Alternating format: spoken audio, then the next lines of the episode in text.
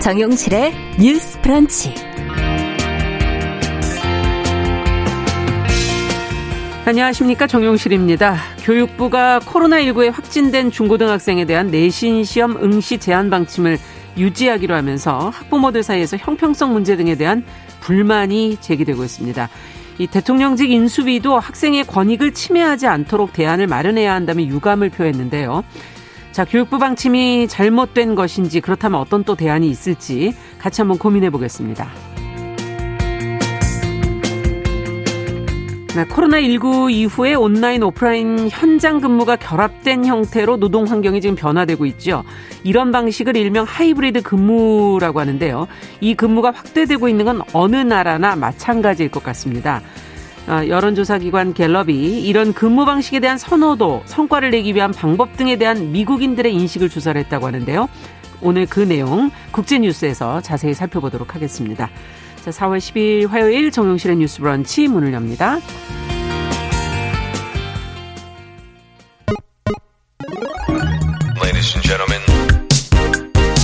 새로운 시각으로 세상을 봅니다. 정용실의 뉴스 브런치 뉴스픽. 정용실의 뉴스 브런치 언제나 청취자 여러분들과 함께 프로그램 만들어가고 있습니다. 오늘도 많은 분들이 참여를 해주셨네요. 감사드립니다. 자, 오늘 뉴스픽으로 시작하겠습니다. 화요일, 목요일 이 두 분과 함께하고 있죠. 아, 조성실 정찬은 엄마들 전 대표 안녕하십니까? 네, 반갑습니다. 네, 오늘은 신보라 국민의힘 전 의원을 전화로 만나보겠습니다. 안녕하세요. 네, 안녕하세요. 네. 자, 오늘 첫 번째 뉴스는 교육부가 지금 코로나19에 확진된 학생, 학생들의 이 중간고사 응시를 계속 제한하겠다는 입장을 어, 얘기하면서 반발이 지금 있는데요. 인수위도 지금 유감을 표하고 있는 상황이고, 어, 교육부의 입장은 그럼 무엇인지, 인수위 시각은 무엇인지, 또 불만은 어디서 나오고 있는 것인지, 어, 자세한 내용 먼저 조 대표님께서 정리해 주시면 좀 얘기를 해보죠.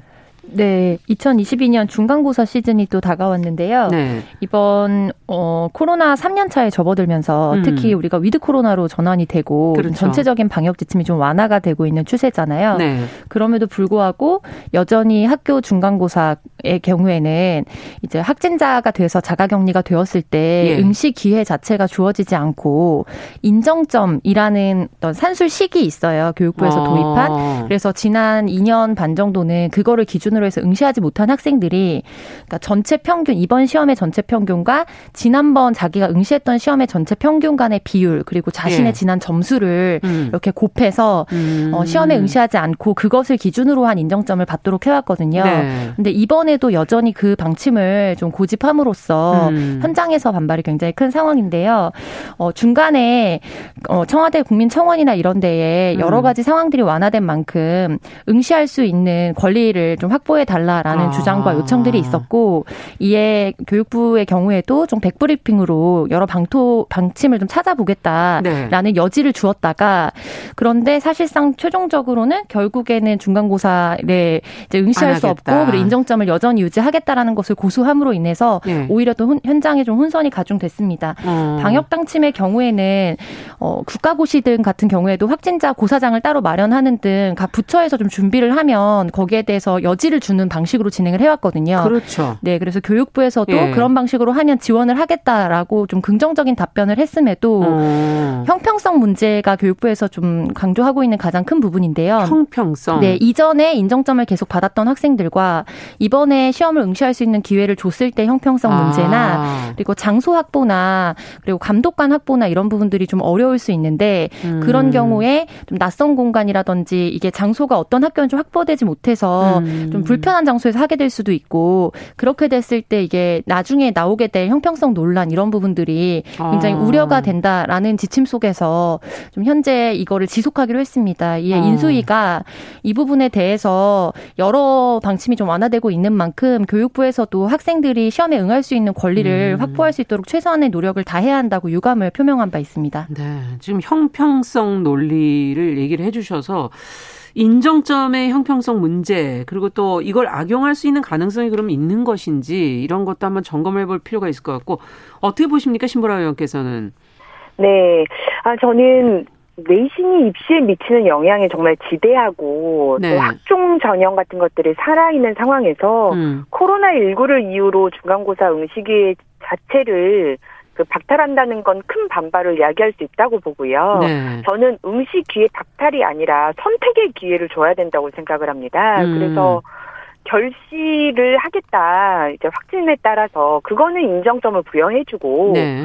확진에도 불구하고 시험을 보겠다는 학생들한테는 시험을 킬 기, 기회를 주는 것이 저는 합당하다고 봅니다. 음. 지금 이제 코로나19로 인한 결시를 100% 인정점을 부여한다는 게 교육부의 방침인데 네. 그 인정점이라는 게 실제 자신의 점수가 아니라 어, 뭐 이전 평균이고 뭐 이전 점수 평균을 네. 반영한 네. 뭐 산식에 따른 점수다 보니까 그렇죠. 입시를 앞두고 내신에 민감한 고등학생들의 경우에는 아. 지금 자신의 점수보다 더 불리한 성적을 받게 될 수도 있잖아요. 왜냐하면 그렇죠. 난이도가 또 천차만별이기 때문에 시험에 따라서. 네.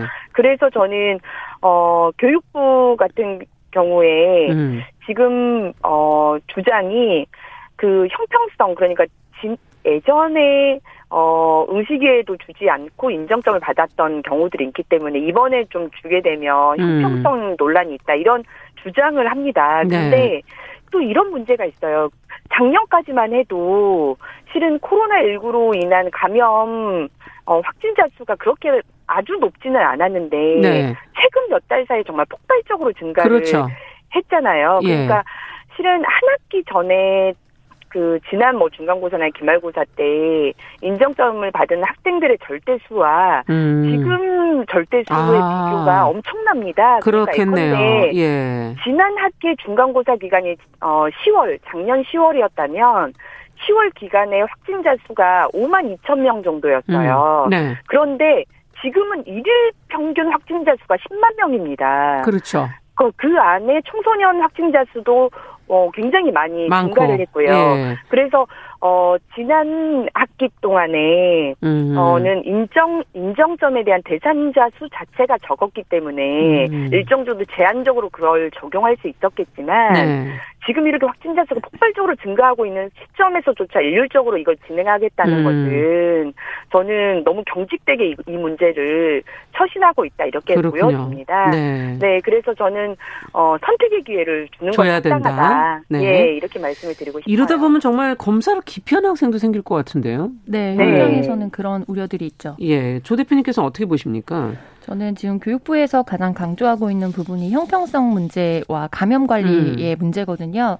형평성을 좀 두 가지로 나눠볼 수가 네. 있습니다. 네. 이제 시차가 있는 경우, 지난 시험과 이번 시험 간의 음. 확진자, 지난번에 내가 걸렸을 때는 시험을 못 봤는데 네. 이번에 걸린 애들은 보게 해주면 그건 형평성 문제가 있지 않냐라는 거를 좀 우려하는 부분이 있는데 예. 그거 같은 경우에는 앞서 신보라 의원님께서 언급해주신 것처럼 음. 이미 방역의 전체적인 틀과 패러다임이 변한 시점이고 확진자 수등을 고려했을 때 이거는 어 굉장히 어 상식적으로 좀 납득할 수 있는 그렇죠. 수준이다라는 예. 부분을 강조하고 싶고요. 두 번째로는 동시간에 이제 시험을 보는 확진자와 비확진자 간의 형평성 문제를 네. 이야기하거든요. 그러니까 음. 지난 시험을 예를 들면 평균보다 제가 평소에는 80점을 맞다가 뭐 90 몇 점을 맞거나 100점을 맞았다. 네. 그럼 이번에 다시 그렇게 시험을 볼 수 있는 자신감이 없을 때는 이거를 그 시험을 응시하지 않고 음. 예를 들면 지난 시험을 못 봤을 때는 못 본 거에 대해서만 시험을 선별적으로 응시하면서 악용할 수 있다는 부분도 우려를 하고 있어요. 네. 근데 이런 부분은 좀 관련된 지침으로 충분히 보완을 음. 할수 있다고 보고요. 예를 들면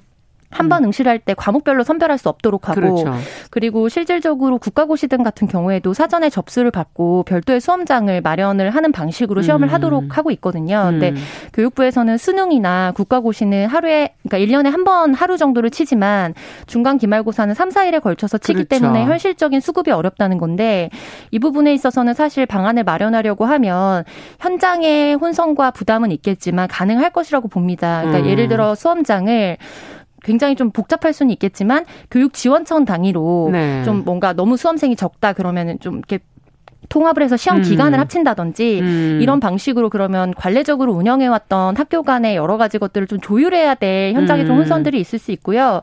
그런데 이제까지 지금 코로나가 3년 차째 접어들면서 교육부가 좀 반복적으로 이런 혼선들이 있었거든요. 그렇죠. 그게 교육부에 대한 교육 당국에 대한 신뢰도 하락의 문제로 좀 음. 이어져 왔는데 뭐 크게는 코로나 예방 접종 의무화 등에 음. 있어서도 그랬고 한동안 문제됐었죠. 네, 선제 검사를 의무화하겠다 이 부분에 예, 있어서도 그랬고요. 됐었고. 음. 그리고 이제 전면 등교를 하겠다고 했다가 다시 또 오미크론이 네. 심해지면서 또 혼선이 있었던 부분들.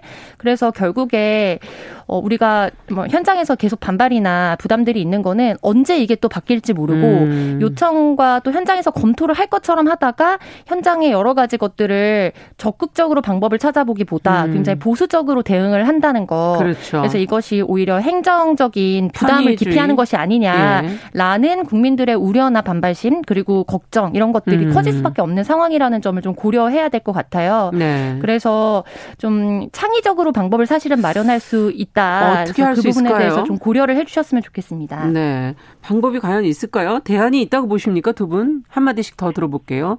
네, 전 당연히 좀 대안이 있을 거라는 생각이 들고요. 예. 말씀하신 것처럼 저는 교육부가 자꾸 관리의 편의를 교육권 위에 두고 있다라고 예. 보여집니다. 그리고 어, 교육부가 2020년 11월에도 코로나19에 확진됐다는 이유로 교육부가 임용시험 응시자 중에 확진자들의 응시기를 아예 배제한 채로 시험을 치러서 이것도 문제가 됐습니다. 네. 그래서 최근에 1심 판결에서 천만 원 배상 판결이 내려지기도 했거든요. 음. 그래서 시험을 보는 응시 자체를 배제하는 것은 어, 또 논란이 될수 있다. 음. 그리고 학교 간의 어떤 재량을 통해서 강, 강당이나 아니면 하, 이렇게 여러 이렇게 교실들 중에 수급을 해서 네. 따로 별도로 공간을 마련해서 음. 자가검진 키트상 양성 반응이 나오는 학생들 같은 경우에는 음. 음. 그런 공간에서 시험을 별도로 칠 수 있도록 음. 그런 방안을 충분히 저는 고민할 수 있다고 생각을 합니다. 네. 조 대표님께서는 어떻게 대안을 생각해 볼 수 있을까요? 네, 현장에서 많은 이제 교원분들이나 또 관계자분들이 오랜 시간 고생을 해오셨고 음. 우리가 K 방역은 자영업자들과 학생 학부모가 특히 맞아요. 많은 부담을 안고서 유지해 왔다고 저는 생각을 하거든요. 맞습니다. 근데 좀 돌이켜 보면 돌봄 교실의 문제 같은 경우에도 학교와 또 돌봄 인력 간에 좀큰 음. 갈등이 계속해서 있어 왔습니다. 그래서 네. 어, 개개인의 어떤 교원분들이나 관계자분들은 열심히 최선을 다하고 노력을 하시겠지만 사실 이게 같은 패러다임으로 반복되는 좀 문제가 있습니다. 음. 그래서 조직적으로 이런 부분에 있어서 좀 전향적인 태도를 가질 필요가 있다. 그래서 이게 임기 말에 정권 말기이기 때문에 더 혼선이 가중되는 거 아니냐라는 불만들이 퍼져 나오고 있거든요. 네. 그래서 그런 부분을 각별히 고려를 해서라도 음. 좀 다음 시험 같은 경우에라도 이 부분에 대해서 좀 선제적으로 대응을 할 수 있도록 지침을 마련해야 할 것으로 보이고요. 준비하고. 네. 네. 그리고 이 부분 같은 경우에는 감염 위험성은 오히려 시험을 기피하면 더 많이 생길 수 있다는 점도 음. 고려해야 할 것으로 보입니다. 네. 자, 두 번째 뉴스로 저희가 코로나 브리핑 때문에 좀 앞에 시간이 좀 짧게 들어가서요. 어, 두 번째 뉴스로 넘어가 보도록 하죠. 지금 뭐 대통령직 인수위가 우리나라 나이 계산법을 통일하겠다 그러는데 이 내용을 좀 들여다볼까요? 신보라 의원께서 정리 좀 간단하게 좀 해주세요. 네, 그 이용호 인수위 정무사법 행정부가 간사가 기자회견을 열고 네. 만 나이로 법적 사회적 나이 계산법 통일을 추진한다고 밝혔는데요. 네. 현재 우리나라는 세는 나이, 그러니까 일명 한국식 나이, 음. 그리고 만 나이, 그리고 연 나이 이렇게 나뉘어져 있습니다. 네. 그래서 일부 법령에서는 이런 계산법을 뭐 혼용해서 사용하기도 하는데요. 네. 이런 게 통일되지 않다 보니까 여러 행정 서비스를 받거나 개혁 계약 같은 걸 체결할 때 아. 여러 혼, 혼선과 분쟁이 야기되어 왔습니다. 네. 그래서 네. 이런 사회적 경제적 비용을 없애고 불편을 해소하기 위한 조치로서 이 만나이 통일과 함께 관련 법령을 개정하겠다라고 음. 하는 내용을 밝힌 상황입니다. 네. 두 분은 어떠십니까? 이 인수위 방안에 찬성이십니까? 아니면 뭐 혼선이 빚어질 수 있다고 보십니까? 어떻게 보세요? 조 대표님께 먼저 여쭤보죠. 임금 피크제 등 같은 경우에도 음. 나이 혼선으로 인해서 법정으로까지 가는 경우들이 좀 있었거든요. 아. 그래서 행정적이고 법적인 부분은 중장기적으로 통일을 하는 방향이 필요하다고 보고요. 예. 다만 뭐 신주소 도입했을 때와 같이 현장에서는 음. 혼선이 당연히 지속될 수밖에 없다는 그렇겠네요. 부분. 음. 그리고 좀 크게 보자면 인수위가 여러 안들을 추진하고 있을 텐데 음. 만나에 이런 부분이 우리 현장에 되게 와닿는 부분이긴 하지만 음. 많이 개혁적인 부분은 아니고 이미 약속을 했던 부분이라고 저는 음. 느껴지거든요. 그래서 다른 좀 더 국민들의 밀, 음. 이런 민생이나 이런 분에 밀접하는 어떤 정책들이 더 발표가 돼야 이 뉴스가 음. 주목을 받는다는 거는 또 한편으로 인수위에서 더 국민들한테 음. 기대감을 줄 수 있는 새로운 뉴스가 아직은 많이 나오고 있지 않다라는 거를 좀 반증한다고 봐서 네. 그 부분에서 현장에서 잘 도입이 되도록 하고 다른 정책 대안들도 듣고 싶습니다. 네, 좋은 정책들도 같이 있었으면 좋겠다. 어, 신보라 의원께서는 어떻게 보세요? 네, 뭐, 저, 특히 이제 어린이집 유치원 갈 때저 음. 이렇게 이런 혼란을 좀 많이 겪었습니다. 특히 뭐 아. 저희 아이는 통상적으로는 다섯 살이에요 이렇게 얘기하는데 실은 어린이 유치원 보내면 만 0세, 1세, 2세에서 저희 아이는 만 3세반이 되거든요. 아. 그러다 보니까 많은 비슷한 엄마들이 그래서 만 3세반이 맞는 거야 아니면 5세반이 맞는 거야 그것도 많이 헷갈려 하고요. 아이도 혼란스러워 하겠네요. 네. 그래서 아마 이력 썼을 때 뭐 시험 볼 때 나이라고 하는 그 아. 칸이 있으면 이걸 우리도 만 나이로 써야 될지 그렇죠. 아니면 어 지금 우리가 통용되는 나이로 써야 될지 음. 그것도 아마 혼란을 많이 겪으셨을 거예요. 그래서 맞습니다. 실제 이런 것들을 이제 완전 통일하겠다라고 음. 하는 거고 저도 그래서 그런 부분에 혼란을 줄이고 음. 통일해 가는 거에서는 찬성을 합니다. 근데 음. 실제 보면 여러 법들에 음. 어전 공식적으로 민법상으로는 만 나이를 통용하도록 되어 있지만 민법상에는 네. 네. 근데 어 일반 법률들에서는 연나이를 적용하는 경우도 있더라고요. 그래서 예컨대 청소년 있습니까? 예, 어. 청소년 보호법 같은 경우도 예. 청소년이란 19세 미만인 사람을 말한다라고 되어 있어서 음. 대체적으로 다른 뭐 청년 기본법이랄지 이런 데 보면 만 뭐 34세 이런 식으로 되어 있는데 청소년 기본법은 여전히 만 나이 기준이 아니라 그냥 19세 이런 식으로 아. 되어 있어서 이런 법령들 기타 이제 개별 법령들에 있는 그 나이 기준도 변경을 좀 해야 되는 부분들이 있습니다. 예. 네.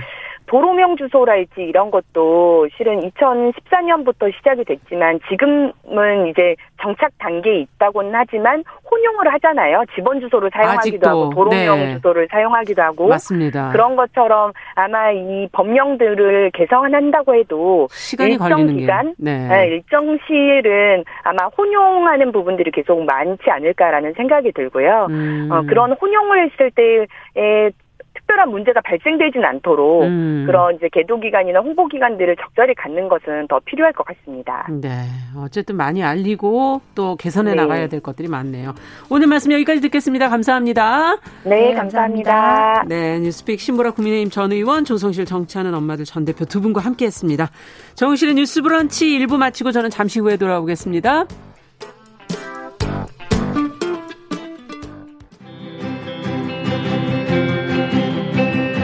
누군가는 아깝다고 생각할 우리 사회의 다양한 비용들과 푼돈들, 음. 삶의 전선에서 음. 최선을 다하고 살아가는 우리의 모습도 제 몫에 맞는 평가와 그에 합당한 시선이 좀 필요한 시점이 아닌가 하는 생각을 해충이다, 이충이다. 이거는 네. 순전히 사람의 그 아. 그 잣대로 이야기를 하는 거예요. 음. 곤충이 우리 사람보다 몇억 년 먼저 지구에 나왔거든요. 호모 사피엔스의 선배다 이렇게 얘기를 해요.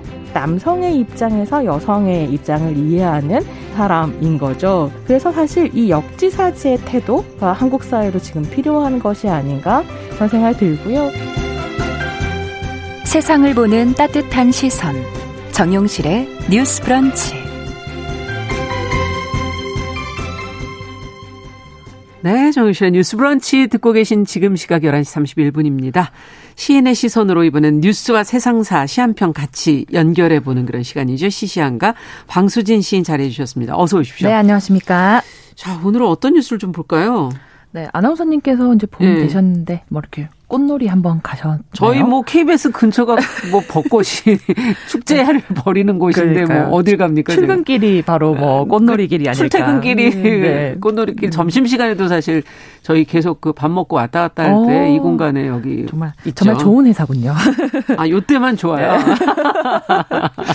네. 참 주말에 뭐 네. 했냐고 물으면은 음. 요즘에 어 벚꽃 보고 왔어라고 답하는 분들 아, 많지 않을까 사진들을. 많이 올리시던데요. 네. 그러니까 이곳 KBS 근처도 그렇고 이제 어. 벚꽃이 어. 만개했잖아요. 맞습니다. 네, 코로나19 방역이 이제 완화되는 가운데 오랜만에 전국 곳곳에 이제 꽃놀이 인파가 아, 몰리고 이번에 있습니다. 좀 인파가 많이 몰렸어요. 맞습니다. 왜냐하면 음. 이제 3년 만에 음. 개방된 벚꽃길이었기 때문에 특히 이제 여의도 윤중로 굉장히 유명하죠. 그쵸. 그래서 가족, 연인 뭐 벚꽃 구경하려 오는 인파로 참 주말에 음. 발 디딜 틈이 없었던 것 같은데 이 벚꽃을 보러 먼 곳에서 달려온 분들도 많다고 해요. 아. 서울신문에 실린 짤막한 시민 인터뷰를 봤더니 예. 한 50대 시민은 다리가 불편한데도 경기도 안양에서부터 여의도를 찾아왔다고 음. 굉장히 고생한 보람이 있을 정도로 너무 아름다웠다라는 네. 어, 그런 인터뷰가 있었고 경기도 남양주에서 일부러 자전거를 타고 온 50대 시민도 있었고요. 아. 몸이 좀 불편해도 아파도 이제 집이 멀어도 좀 무리해서 오랜만에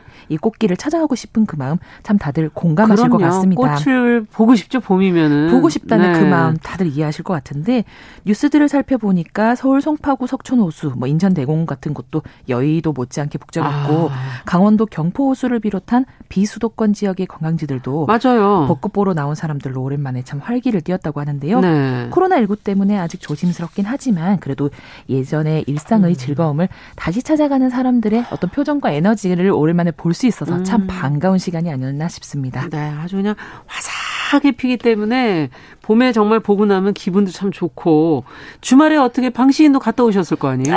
어딘가는. 네, 어딘가는 속속들이 이제 봄꽃이 어디다 피었나 이렇게 네. 돌아보고 했었는데 저는 봄꽃 하면은 여러 가지 꽃이 있지만 어. 이 펜지 참 좋아하는데요. 펜지를 좋아하세요? 그러니까 벚꽃이 많이 피긴 하지만 어. 이 아주 짙은 붉은색의 펜지 요거가 참 기억에 남는데 이게 지자체에서 많이 심지 않습니까? 맞습니다. 네, 그 네. 약간 그 정말 선홍색의 그 빛이 참 인상 깊었는데 음. 제가 이제 주택에 살았을 때 앞 마당이 조그맣게 있었어요. 아. 그럴 때 거기가 펜지 피곤 했었는데 부모님 말씀에 의하면 이제 집안 사정이 제일 어려웠을 당시라고는 하지만 편집했을 때가 네, 저는 그때가 제 감수성이 가장 음. 피어났던 시기가 아니었다는 생각을 하거든요. 음. 부모님께서 맞벌이 하시느라고 자리를 비우시면은 이제 그 꽃을 벗삼아 놀기도 하고 아. 꽃을 보면서 이런저런 생각도 하고 참 제 나름의 세계관이 그때 좀 정립되지 않았나 싶어서 야. 저한테는 봄꽃 하면 오히려 벚꽃보다는 펜지가 생각나는 편입니다. 야, 이건 좀 특이하기도 하고 또 이 시인이 되는 과정이라는 게 이런 과정이 필요한 거군요.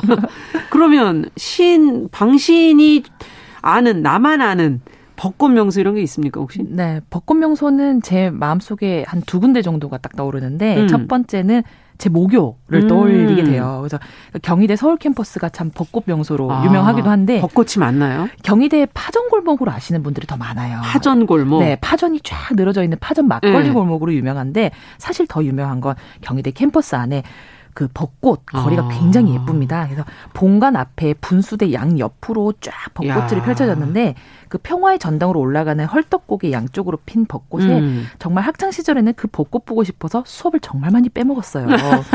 참 재밌는 아, 핑계 대시기는 참 재밌는 게 네. 제가 그 졸업한 국문과 선생님께서는 네. 이제 아이들이 어, 벚꽃 보면서 이제 막 마음이 해서 집중을 못하고 자꾸 벚꽃만 이렇게 쳐다보고 그쵸, 하니까 밖에를 자꾸 보게 되죠. 수업을 안 듣고 막 혼내시는 게 아니라 네. 야어 봐라 벚꽃이 밖에 저렇게 폈는데 수업이 가, 강의실에서 뭐 이렇게 책 들여보는 게 무슨 공부냐 당장 나가서 벚꽃을 느껴라 이래가지고 오히려 쫓아내셨는데 그래서 이제 수업 빼먹고 본관 앞 잔디밭에 돗자리 펴놓고 참 맛있는 음. 거 먹으면서 야 이게 수업이다 이러면서 친구들끼리 놀았던 그 기억이 아. 참 나고요.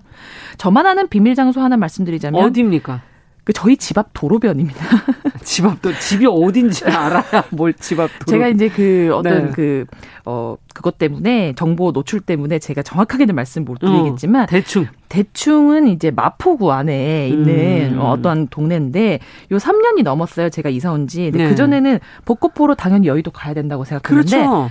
저희 집 앞 도로변을 보자마자 아 여의도가 아니라 여기다. 아. 저만 아는 줄 알았는데 이게 소문이 퍼진 건지 주말 동안 참 거의 여의도 공원 방불케 할 만큼 인파가 인파 몰렸더라고요. 그러니까 주말에 찾아와서 뭐 사람들은 한 번 보겠지만 저 역시도 아나운서님처럼 음. 출근할 때 퇴근할 때 매일 두 번씩 보니까 집 앞이니까 네, 참 좋더라고요. 네.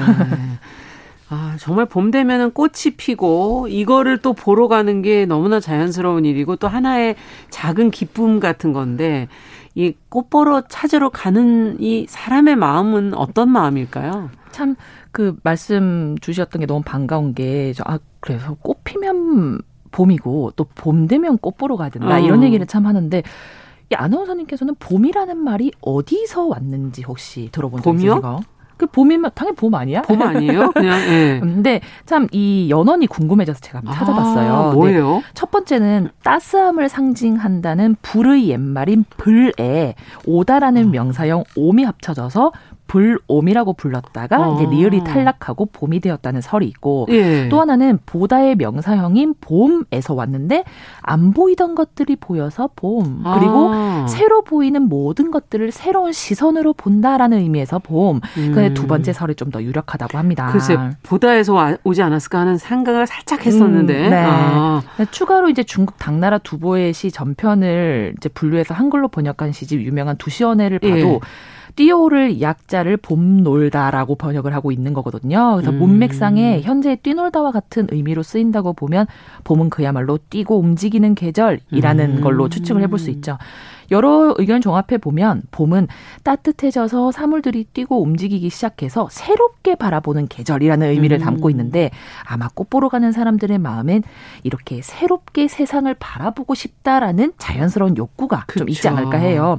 추위와 움츠림 속에서 좁 좁히고 좀 갇혀져 있던 세상 그 음. 바라보는 시야가 봄을 맞이하면서 비로소 넓어지고 그렇죠. 확장되는 느낌인 거죠. 그래서 꽃을 보면 왠지 옛날에 사랑했던 누군가가 생각이 나고 음. 또꽃 봉우리에서 아름다운 잎으로 피어나는 모습을 보면 막 가슴이 일렁대고 음. 뭐 구, 어, 두근하고 뭐 이런 느낌을 느끼는 게 아닌가 싶습니다. 네. 나이가 들수록 이상하게 봄이 더 좋더라고요. 맞습니다. 젊을 땐 가을이 좋았던 것 같습니다. 맞습니다. 네.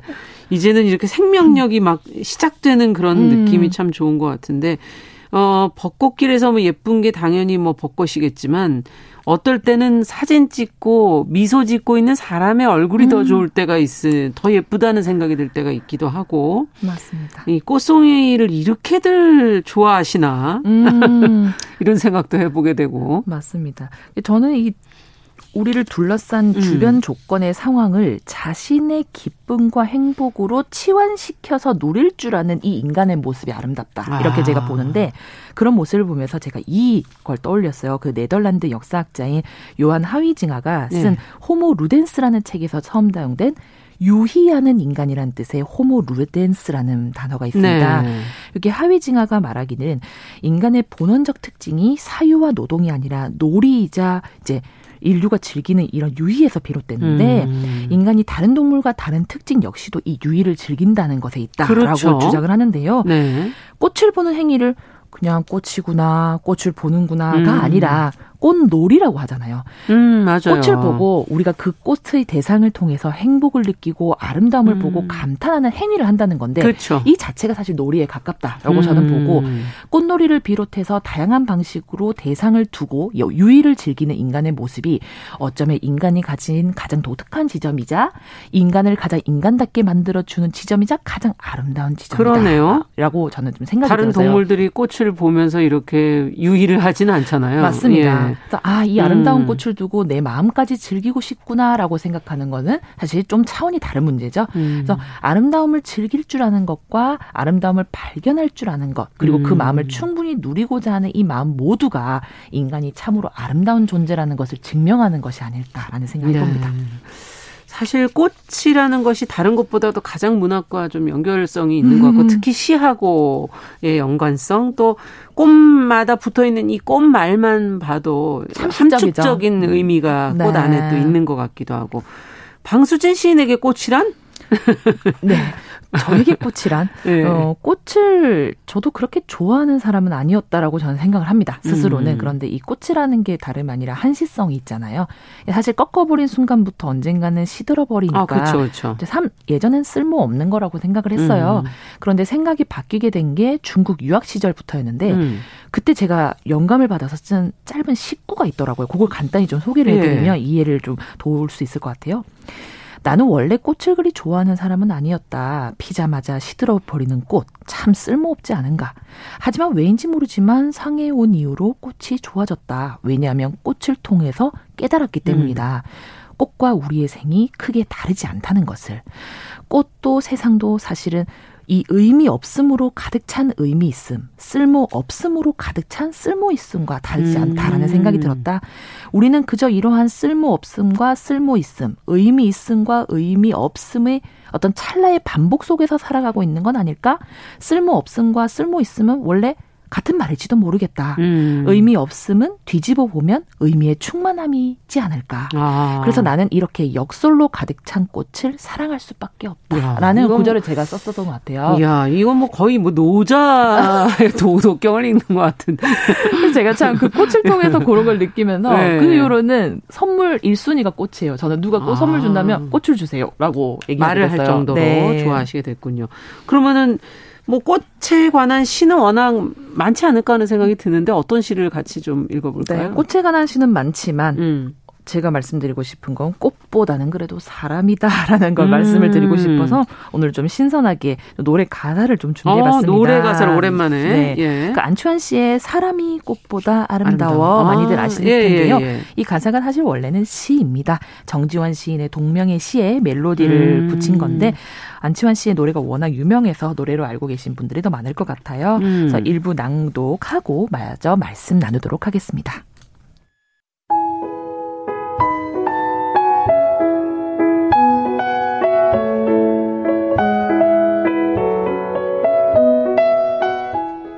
안치환 사람이 꽃보다 아름다워. 지독한 외로움에 쩔쩔 매본 사람은 알게 되지. 음 알게 되지. 그 슬픔에 굴하지 않고 비켜서지 않으며 어느 결에 반짝이는 꽃눈을 닫고 우렁우렁 잎들을 키우는 사랑이야말로 지푸른 숲이 되고 산이 되어 메아리로 남는다는 것을 누가 뭐래도 사람이 꽃보다 아름다워.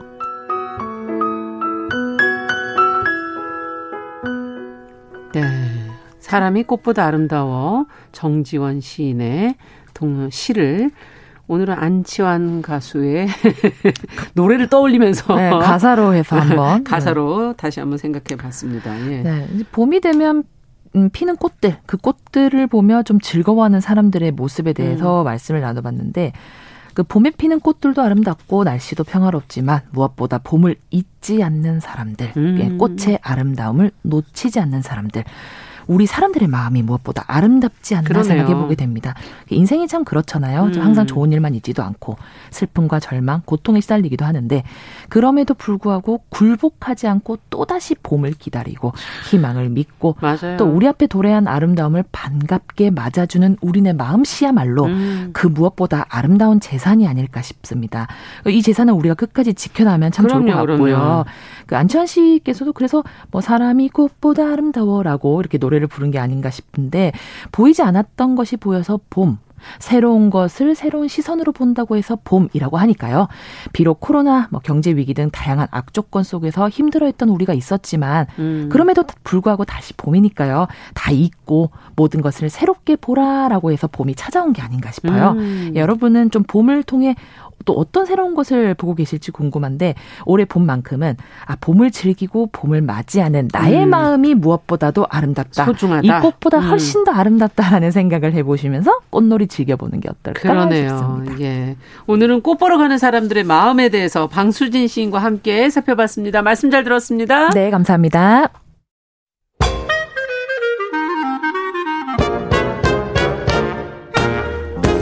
모두가 행복한 미래 정용실의 뉴스 브런치.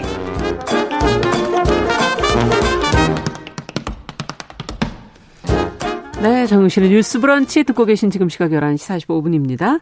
자, 국제사회 이슈들 생각해 볼 만한 외신 기사 저희가 깊고 넓게 좀 다루고 있습니다. 국제뉴스 조윤주 외신 캐스터 잘해 주셨어요. 어서 오세요. 네, 안녕하세요. 아, 저 이 조사 내용이 저도 눈길을 끌더라고요. 네. 기사를 쭉 보다 보니까 외신인데 이 코로나 19 이전 이후로 우리 삶이 변화되면 특히 재택근무를 많이 했잖아요. 네. 하다 보니까 사무실 출근을 이제 곧 앞두고 있지 않습니까? 그랬더니 경영자들은 돌아와라. 네. 네, 네 근로자들이 네. 마음이 심경이 복잡한 것 같아요. 굳이 어떤 가야 되나? 굳이 가야 되나? 결과가 어떻게 나오는 너무 궁금하고 네. 여론조사 갤럽이 했다고 그러더라고요. 조사를 어떤 내용인지 좀 들여다보죠. 저도 이제 기사를 막 검색하다가 음. 사실 이걸 우연히 찾았거든요. 그래서 이제 여론조사 기관 갤럽이 제목은 이렇게 달았습니다. 음. 하이브리드 근무의 미래. 아. 데이터로 본 다섯 가지 질문 이렇게 이제 보고서를 작성을 한 건데요.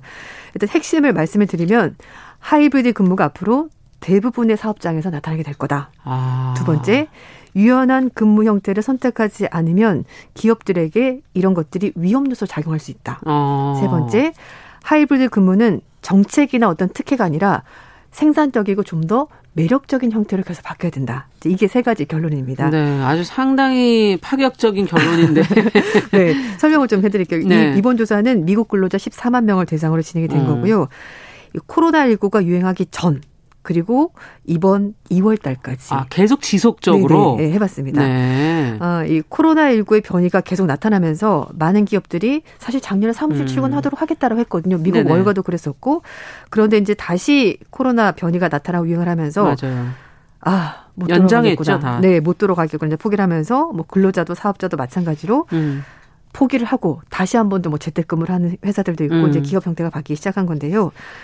어, 그래서 많은 근로자들이 사무실로 다시 출근하는 것이 코로나 이전으로 다시 돌아간다는 것을 의미하거나 음. 또 적어도 우리가 그 전에 일했었던 곳과는 비슷하지 않을 거다 이제는 음. 어, 달라질 거다. 그러니까 뭐 똑같은 책상도 아닐 것이고 사무실 환경도 좀 많이 바뀌었을 거다라고 음. 생각을 하고 있고요.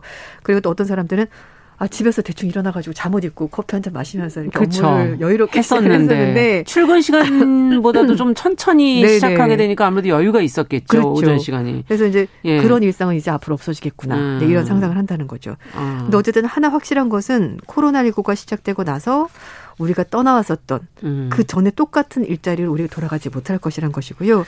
또 근로자들이 그렇군요. 재택 먼장소, 그러니까 원격 근무라고 하는데 네. 이렇게 근무하는 것들 또는 사무실 출근하는 것들 이렇게 섞여 있는 하이브리드, 하이브리드, 환경에서 근무를 하게 될 것이고 음, 이런 새로운 시대가 열리게 되면서 하이브리드 환경에서 고용주, 경영진들은 음. 실제로 이걸 어떻게 사업장에 잘 적용하게 될 건가 이제 그런 고민을 가지게 될 것이라고 갤럽이 조언했습니다. 아, 그러면 이제 아까 다섯 음. 가지 음. 질문을 했다고 그러셨는데 네네, 하나씩 좀 그럼 좀 중요한 거 위주로 좀 들여다보죠. 네네.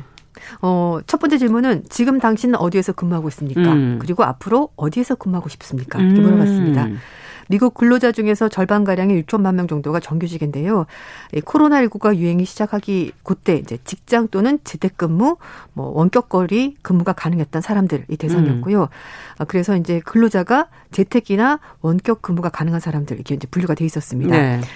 어, 2019년, 그러니까 코로나가 시작되기 전입니다. 이때 음. 재택 또는 어, 원격 근무자 비율이 8% 음. 적었습니다. 그렇죠. 어, 근데 이게 2022년 2월 달이 되면 39% 엄청 늘어났군요. 네. 그리고 그럼 앞으로 어디서 근무하고 싶습니까? 물어봤더니 아마 24% 정도가 재택 또는 원격 근무가 될 것 같습니다라고 대답을 했습니다. 음. 반면에 코로나 이전에 60%가 사무실에서 근무했습니다. 아, 그렇죠. 당연히 출근했죠, 음. 우리가. 그리고 이제 2022년 2월 달에 봤더니 19%로 대폭 줄었고요. 음. 그리고 앞으로 23%는 사무실로 출근할 것 같습니다.라고 대답을 했습니다. 아. 어, 그러면 이 재택근 재택근무와 사무실 출근 혼합된 하이브리드 형태는 네. 코로나 발생 이전에 2019년인데요. 그때도 32% 이미 32%였었군요. 이거 미국 기준이다. 미국이죠. 네네. 아니 그래도 그리고 네. 이번 2월달에 봤더니 이게 42% 그리고 음. 앞으로 어디서 근무해보고 싶습니까?라고 물었을 때는 53%가 하이브리드 하이브리드로. 형태로 나는 하고 싶습니다. 대답했습니다. 아. 그러니까 전반적으로 보자면 재택근무 비율이 급격히 늘어났고 네. 사무실 근무가 급격히 줄어드는데 대신에 이 두 개를 합한 하이브리드 비율이 가장 높은 53%로 아. 나타난 겁니다. 결국 이 얘기는 근로자들이 점점 하이브리드 형태의 근무를 선호하는 음. 거다라고 얘기를 할 수가 있고요. 그렇군요. 어, 재택근무 유형 뭐 형태가 일단 유지가 되겠지만 재택근무자들마저도 하이브리드 형태로, 형태로, 근무를 하게 될 거다. 이런 네. 결론을 도출할 수 있습니다. 근데 회사가 이걸 안 하겠다 그러면 어떻게 되는 겁니까? 저는 그게 제일 궁금해요. 네. 맞습니다. 그래서 이번 조사에서 경영진은 근로자가 완전히 뭐 재택근무만을 선택하는 것을 선호하지 않는 것으로 음. 나타났습니다. 전통적으로 경영진은 근무자들이 물론 유연한 형태의 근무를 하는 것도 존중을 하긴 하지만 음. 그러나 팀 성과가 있는 것이고요. 팀원 중에서 누가 재택근무를 많이 할 건지, 누가 사무실을 음. 많이 나올 건지 이것 때문에 걱정을 하고 있는 것이기 때문에 아직까지 경영진들은 이런 부분에 대해서 정확한 확답을 못 하고 있는 거죠. 그래서 어, 재택근무 형태가 대수로 자리를 잡을 경우에 발생하는 효과는 아직까지는 명확하게 확인되지 않았죠. 음. 시간이 짧으니까. 그래서 실제로 근로자가 사무실 출근이 원칙으로 해서 지켜야 되겠지만 그래도 근로자들은 하이브리드 또는 재택근무를 선택할 가능성이 있고 네. 어, 선호하는 근무 장소에 대해서 32%가 재택 원거리라고 대답했고요. 59%가 하이브리드라고 대답했습니다. 음. 그리고 이건 경영진들과 조금 견해차가 있는 것 같은데 음. 9%만 사무실 아. 이렇게 대답했습니다. 그렇군요. 그래서 이제 예, 갤럽이 얘기를 하는 것은 근로자에게 이렇게 유연한 근무 형태를 제공하지 못하는 기업들은 앞으로 직원들을 채용할 때 좀 불리할 거다. 그렇지 아, 않은 그렇죠. 길에 대해서 네. 거기보다는 아무래도 좀 유연한 쪽으로 가고 싶어 네, 네. 하겠죠. 네. 이왕이면 일주일 내내 출근하시려 하는 기업과 음. 난반 정도만 해도 됩니다라는 기업이 있으면 당연히 반 정도만 가겠죠. 그래서 음. 근로자들의 회사에 대한 기여도, 성과, 웰빙, 이직률 이런 것들 낮추기 위해서도 생각해봐야 된다. 네, 기업도 생각해봐라 이렇게 얘기하는 겁니다. 자, 그러면은 근로자들이 하이브리드 형태의 근무를 원하는 이유는 뭘까요? 선호하는 이유. 뭐 음. 일반적으로 생각하면 재택이 다 좋지 않아? 그냥 음. 집에 계속 있는 게 근데 또 막상 재택을 하다 보니 애도 봐야 되고 뭐 복잡하잖아요. 집안일도 해야 되고. 예. 불편한 점이 등장을 했는데요. 그러면 근로자들이 왜 하이브리드를 어, 선호할까? 선호할까? 첫 번째 출퇴근 시간을 피할 수 있다. 아, 그참 힘들. 시간만 힘들죠. 좀 유연성이 있어도 네. 7시에 출근하고 어떤 데는 8시에 출근하고 네네, 이러면 맞아요. 참 좋을 텐데 하는 생각을 그러니까 할 때가 많죠. 똑같은 시간에 출퇴근하는 거 그거 예. 피할 수 있다. 두 번째 나의 전반적인 웰붕이 향상될 수 있다. 아. 세 번째, 어, 사실 이제 가족이 있으면 뭐 가장으로서 와이프로서 엄마로서 해야 될 일이 있잖아요. 맞벌이 가족... 하면 사실 애를 서로 좀 돌보면 맞아요. 좋잖아요. 네, 그리고 예. 이제 가족들의 요구 사항 그리고 음. 내가 가족 구성원으로서 반드시 해야 되는 일 사이에 균형을 맞출 수가 있다라고 아. 대답했고요. 그리고 또 하나 매일 출근하는 것이 아니니까 이게 어떻게 뭐 대면으로 만나야 되는 동료 협업을 할 수 있잖아요. 그때는 예. 약간 좀 내가 살짝의 선택권을 가질 수 있을 것 같다. 이런 음. 얘기를 하고 있고요. 그리고 하이브리드 근무 형태가 훨씬 업무적인 측면에서 생산적이고 조직과 내가 연결돼 있다는 느낌이 든다. 그러니까 완전히 집에 있는 것보다는 집에서도 왔다 갔다 일하고 것이. 출근도 하니까 음. 예, 연결도 잘 되고 나는 생산적으로 생각을 한다라고 대답했습니다. 말씀드린 것처럼 사무실 출근하면서 정말 긴 여행을 매일 하지 않아도 된다는 것이 가장 큰 음. 장점이었습니다. 그리고 그렇군요. 내가 원하는 때에 원하는 장소에서 적합한 방식으로 일하고 싶다. 이것이 예. 근로자들의 가장 큰 장점. 음. 하이브리드 선택의 가장 큰 장점이었고요. 그래서 그 이제 마지막으로 상당수의 근로자들이 집에서도 일하고 출근도 하니까 동료들과도 조직들과도 내가 연결돼 있다는 느낌을 가질 수 있기 때문에 아, 그래서 하이브리드가 하이브리드를 좋다. 원한다 이렇게 대답했습니다. 그러면 앞으로는 어떻게 바뀔 것 같다고 예, 예, 예견을 하고 있는 건가요? 그래서 음. 이제 그 원격 어, 뭐 근무 재택근무하는 사람 중에 38%가 나는 하이브리드를 음. 원합니다라고 대답했고요. 그래서 어, 일주일에 2, 3일은 출근을 하고 음. 나머지는 재택근무를 하겠습니다 라고 음. 대답했고요. 28%는 이틀 이하만 나가겠습니다. 어. 그리고 16%는 어, 대부분의 시간을 어쨌든 사무실 출근하겠습니다. 네. 그러니까 하루 정도만 뭐 이렇게 하겠습니다. 쉬겠습니다. 네, 네 이렇게 예. 하고 있고요. 그리고 8% 정도는 사무실 출근 아예 원하지 않습니다. 이렇게 어. 대답하는 사람도 있었습니다. 대부분의 근로자들이 일정 시간을 사무실에서 일하는 것을 중요하다고 생각하긴 하지만 그러나 근무 형태가 좀더 음. 유연하게 바뀌고 있다고 갤럽이 해석했고요. 어, 그래서 가장 지금으로서는 좋은 방법이 음. 하이브리드 형태인 것 같다고 얘기했습니다. 그래서 추가 질문 하나 더 있는데요. 네. 그러면 하이브리드로 근무를 원한다면은 언제 사무실로 출근하고 그렇죠. 싶습니까? 물어봤거든요. 그랬더니 24%는 회사 측에서 고용주가 일주일에 며칠 사무실로 출근해야 되는지 미리 정해줬으면 좋겠다. 아. 이렇게 얘기를 했고요. 그리고 16%는 어, 회사 측에서 내가 일하는 팀의 모든 구성원들이 일주일에 월요일이면 월요일, 화요일, 화요일 이렇게 구체적인 날짜를 정해서 출근 날짜를 정해줬으면 음. 좋겠다. 그리고 22%는 내가 소속된 팀의 팀장 또는 직속 상사가 모든 팀원들이 적어도 일주일에 하루 이상은 모두 출근하도록 정해줬으면 좋겠다. 음. 이때 같이 회의를 다 하는 거겠죠. 그리고 38% 비율이 굉장히 높은데요. 전적으로 음. 내가 어떤 날 음. 출근할지 결정하겠다. 이렇게 대답했습니다. 그렇군요. 종합하자면 40%는 어, 개인의 자유를 맡겨야 된다고 대답했고요. 60%는 회사가 규칙을 정해줬으면 음. 좋겠다. 이렇게 네. 대답했습니다. 네. 지금 한 30초 정도 시간이 남았는데 네. 어떻게 해야지 생산적이고 매력적으로 만들 수 있을까요? 이걸? 회사 측에서 이제 고민해야 되는 것은요. 직원들이 어떻게 업무를 좀 더 효율적으로 할 수 있는지 그걸 고민해야 됩니다. 그러니까 음. 말씀드린 것처럼 하이브리드를 원한다는 것은 사무실도 출근하고 싶고 집에서도 있고 싶다는 얘기인데 어떤 사람은 사무실에서 훨씬 더 생산력이 높을 수도 있고 음. 아니면 집일 수도 있고 이제 이런 부분들을 좀 개별 맞춤을 해줘야 된다는 얘기를 하고 있고요. 아. 그리고 연결성 또 하나는 말씀드린 것처럼 팀워크 를 해야 되기 때문에 네. 회사로부터 내가 정확하게 지원을 받고 있고 나도 음. 팀원의 한 명으로서 파트너십을 그렇군요. 가질 수 있는 그런 기업 문화를 만들도록 회사들도 생각을 해야 된다는 거죠. 네. 음. 자, 오늘 국제뉴스 변화하는 근무 형태에 대해서 어, 갤럽의 조사 내용을 같이 한번 살펴봤습니다. 조윤주 외신캐스터와 함께했습니다. 감사합니다. 네, 감사합니다. 네, 정윤실의 뉴스 브런치 화요일 순서도 여기서 인사드리겠습니다. 내일 뵙겠습니다. 안녕히 계십시오.